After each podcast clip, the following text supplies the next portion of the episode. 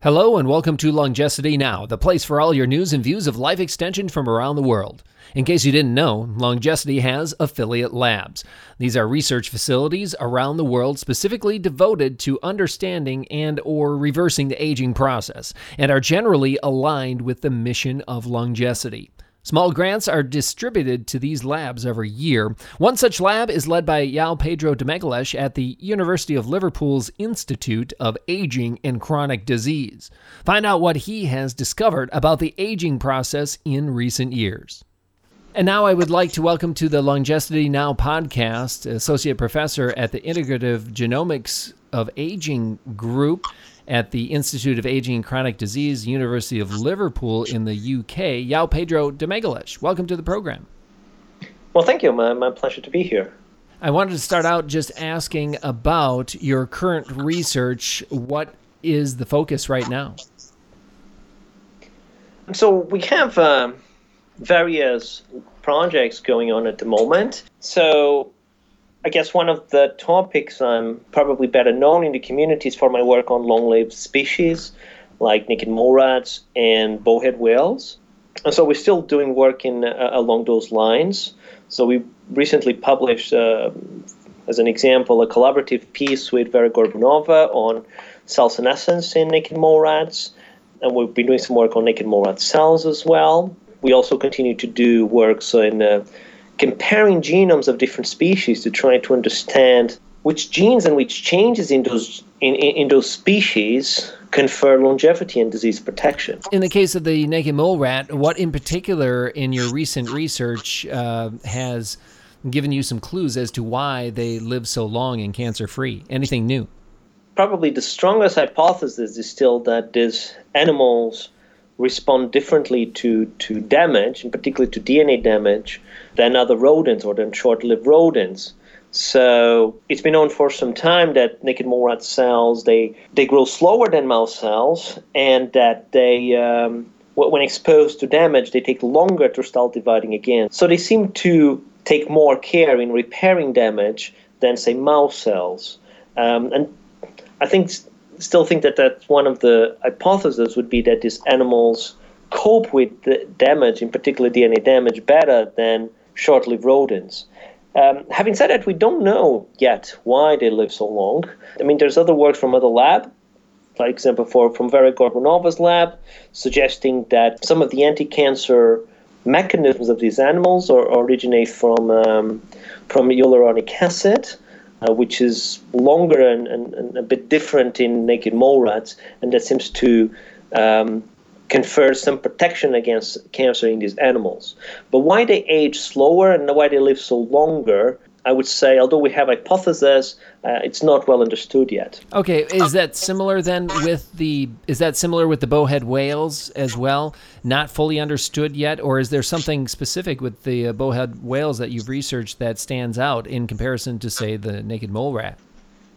I think the hypothesis going into the bowhead whale is the same that these animals cope with damage, in particular DNA damage, in ways that are superior to short-lived animals. So that that's still I think that's still the strongest hypothesis. And indeed, from our genetic analysis of the bowhead whale genome, we found evidence of adaptive changes in. excuse me, I'll start again. So, from our analysis of the genome of the bowhead whale, indeed, we found evidence of adaptive changes in genes and proteins that are related to DNA damage responses and, uh, DNA repair and uh, cell cycle regulation, we suspect or we hypothesize are important in their longevity. I mean, having said that, of course, studying whales is quite complicated, and you know what we find in whales is mostly from a genetic uh, perspective that we then can infer using computational methods. But we don't have bowhead whale cells even that we can study, and so a lot of our research on the bowhead whale is more based on just the analysis of the genome. Okay, and that's the basis of most of your research is genomics uh, research. And uh, back when uh, we interviewed you a few years ago, you mentioned uh, that you thought that was one of the more fruitful areas of research for aging and rejuvenation.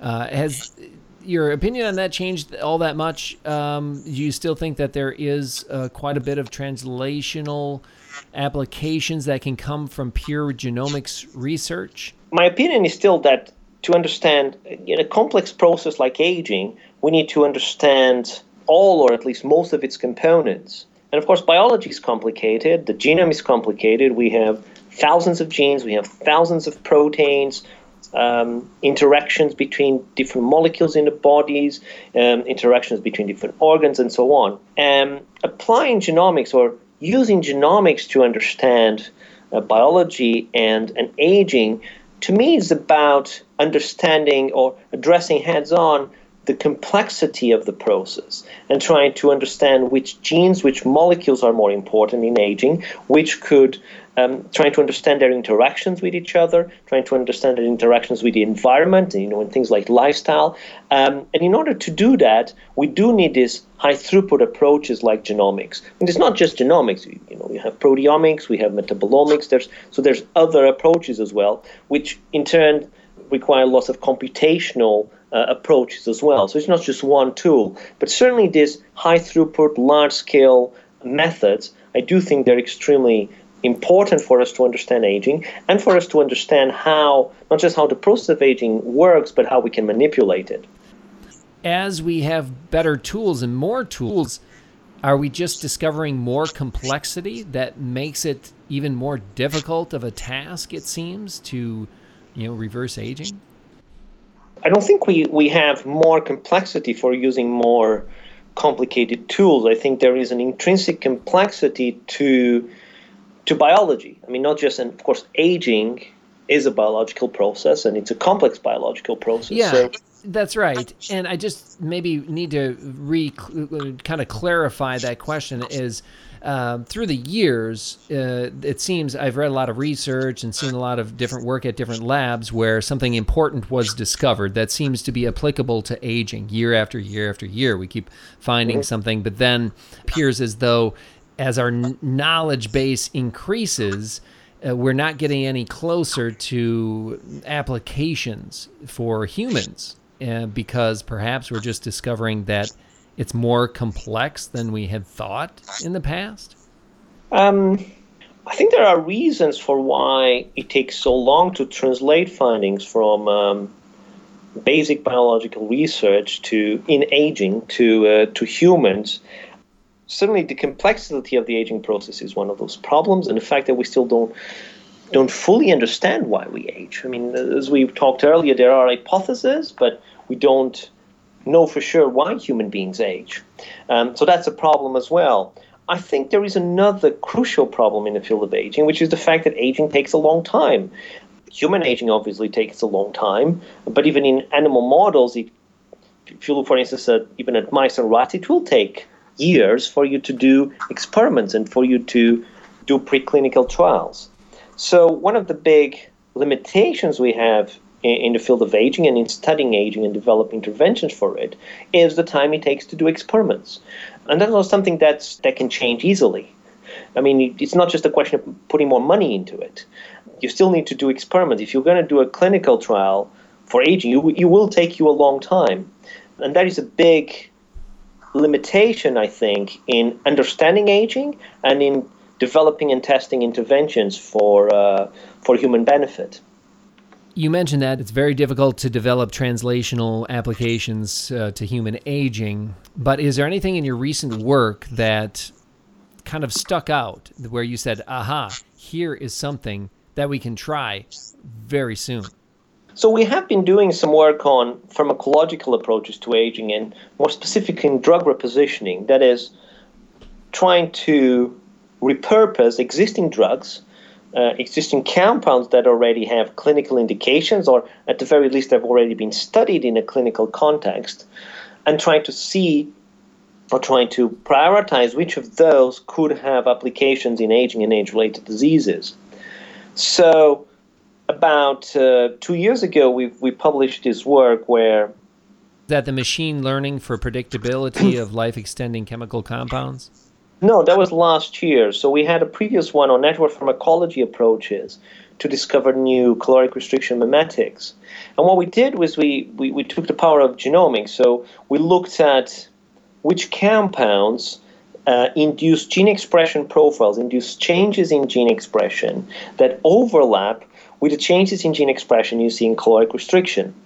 And then we found and prioritized a number of com- compounds. I mean, one of them was rapamycin, which, of course, is known to extend lifespan in various animal models. So that, you know, that was quite exciting. The fact that we were finding something um, that is known to extend lifespan. Uh, and then we tested several compounds, including rapamycin, and we show of the five compounds we tested, four of them extended lifespan in animal models in a caloric restricted mediated way. So I thought, I mean, obviously it's, it's still working in animals. This was done in worms. But the fact that we can employ these computational approaches to predict which compounds are going to be having life extending effects means that we can use these approaches to prioritize and to save time doing those time consuming experiments. Um, and more recently, as you alluded to, we've been also applying machine learning to uh, predict life extending compounds, and we've been using other computational approaches to, to predict compounds which we then test in worms. And now we have a couple of compounds that look quite promising, and now we're trying to, well, we're trying basically to get funding to do experiments in rodents, specifically in mice, to test if these compounds uh, extend lifespan in mice as well, uh, and whether they preserve health as well.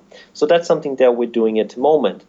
Now, you know, of course, even if that works in rodents, then it's the next step to uh, to go into humans. Uh, but again, one of the advantages of doing this drug repositioning is that you're looking at compounds and looking at drugs that in some cases people are taking already. And so uh, we're also trying to look at cohorts of people and see whether the people that are taking these compounds we think are going to have life extending properties, uh, whether there's any evidence that they may be long lived. For example, is their epigenetic clock uh, slow down? I mean, do they have a lower mortality? Um, that, that's something we're trying to do as well. You mentioned trying to get funding for these additional research projects.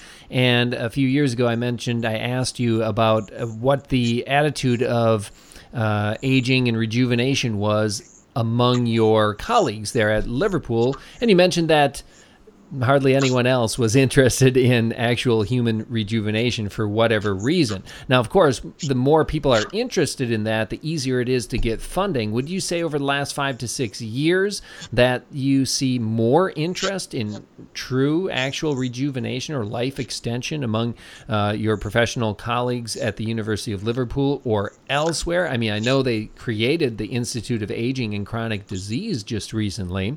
So, is that a sign that? uh, yes, more funding and more interest is growing into uh, the fields like what you are in? I don't think there's much more interest in terms of rejuvenation per se, uh, not just in Liverpool, but in, in most academic circles. I mean, there's, there's obviously the SENS Foundation, which focuses on rejuvenation, but in terms of academia, I don't think the situation has changed much.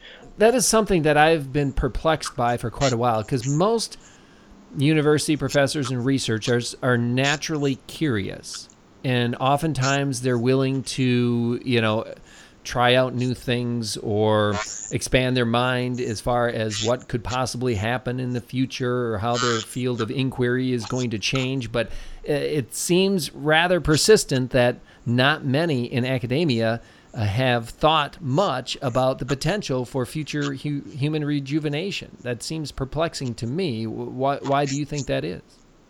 I think that's because they don't perceive human rejuvenation as happening anytime soon. I mean, I, I think there could be, I mean, it depends on what you mean by rejuvenation. I mean, if you mean rejuvenation of specific tissues, you know, there, there's some exciting work, for example, in thymus rejuvenation in mice coming from the University of Edinburgh, for instance. So if you're, if you're talking about rejuvenation of specific tissues, that's something that uh, academics can be interested in. If you're talking about, you know, rejuvenating a whole human being, that is, you know, reversing the process of aging, I think most academics, myself included, don't see that happening anytime soon because, I mean, there's nothing close to doing that even in animal models. So, you know, we can extend lifespan in mice, but that's you know up to 50%. And it's been up to up to 50% for several years now. So it's it's not it's not really changing how much we can modulate aging and extend lifespan in mice. That that's not that hasn't really changed in, in recent years. So rejuvenation is seen as something that will happen, but it's very far into the future. And so the focus most academics, and I think a lot of people working on aging now, also from a, a funding perspective, is to focus on health and focus on disease prevention and to focus on interventions that will increase the health span as opposed to the lifespan. Now, we often talk about the current research that you are doing and what new leads there are, what new things are being discovered about aging and health. But what about uh, any dead ends that you've come across over the last few years where you were uh, kind of looking into some aspect of aging and then it ended up being, well, it's really not very applicable to you know, rejuvenation or health extension? Is there anything like that where you came to a dead end?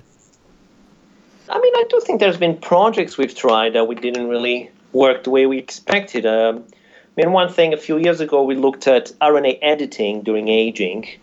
So we did some small experiments showing that RNA editing changed with aging, but then uh, we did that again with a, a larger and more controlled, uh, larger sample size and in more controlled conditions, and we showed that that actually doesn't appear to change RNA, RNA editing in aging. I mean, maybe that, I mean, I know there's actually been a, a, couple of other papers suggesting in some specific, specific circumstances it can change in, in, in disease and in older individuals, but that, that was something that, you know, I would give as an example that, that, that we tried um, and hadn't, hasn't really worked out or it hasn't persuaded us to uh, pursue this line of research further because we couldn't see massive differences. So, so that would that would be an example of uh, of a. I mean, I wouldn't call it a dead end because we did learn something. Couldn't quite replicate the uh, pilot study, basically. Well, the, the pilot study was done on human brains, and the work we did afterwards was done in uh, rats. Um, and I mean, the problem of, of working with human material is that you know, if, you know, you you can't really sacrifice humans when you want for taking pieces of their brain out. So um, these were mostly uh, patients that died in hospital and you know in, in different conditions and from different causes. Um, well for example young individuals we got samples from were individuals that uh, had uh, well some had died in accidents but quite a few of them had died of suicide. So you had different causes of deaths between young individuals and older individuals and i think that affects the results what things are on your to do list here coming up in the near future? Uh, any kind of new line of research that you are eyeing up right now? So we have relatively recent project we started. I mean, we started this about two years ago, but we haven't really published much on it yet. Uh, focused on cell senescence and analyzing networks of genes associated with cell senescence to try to discover which are the key regulators of cell senescence. And again, trying to predict which molecules, which drugs can target those pathways to prevent uh, cell senescence or to eliminate senescent cells. So that, that's something that we've been doing recently that is a relatively new line of research for our lab that I think could be quite exciting in better understanding cell senescence, its, its gene regulation, and also predicting new compounds. Let's talk about the next 10 years, are you fairly optimistic that within the next decade some sort of compound will be found, some sort of therapy be found that will have a meaningful rejuvenation effect in humans? No, I, I don't think the evidence from animal models suggests that we will be able to rejuvenate humans anytime soon. I mean, we can't do it in mice yet. We cannot rejuvenate mice. So if we can't do it even in simpler animal models, there's no reason to think that we can do it in human beings anytime soon.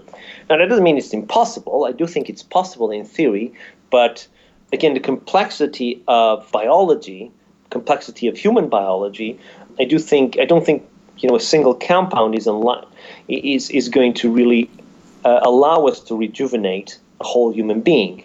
Now you can try to think of more complex, you know, interventions, you know, things like gene therapy, for instance.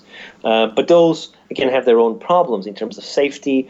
Yeah, so there are a lot of, I think, technical limitations yet before we can reach that stage of, of human rejuvenation. Well, a lot of great information there, João. Uh, thank you so much for joining us on the Longevity Now podcast. Well, my pleasure, and uh, look forward to talking to you again in the future. Well, this particular interview left me a little depressed. João Pedro de Magalhães thinks that it will be at least a decade before we will see anything meaningful toward the reversal of aging. Doesn't it always seem like real progress is about a decade away? I thought we might be closer. I guess we have to keep pushing and keep working, keep funding, if we want to see more rejuvenation sooner. Until next time, I'm Justin Loew.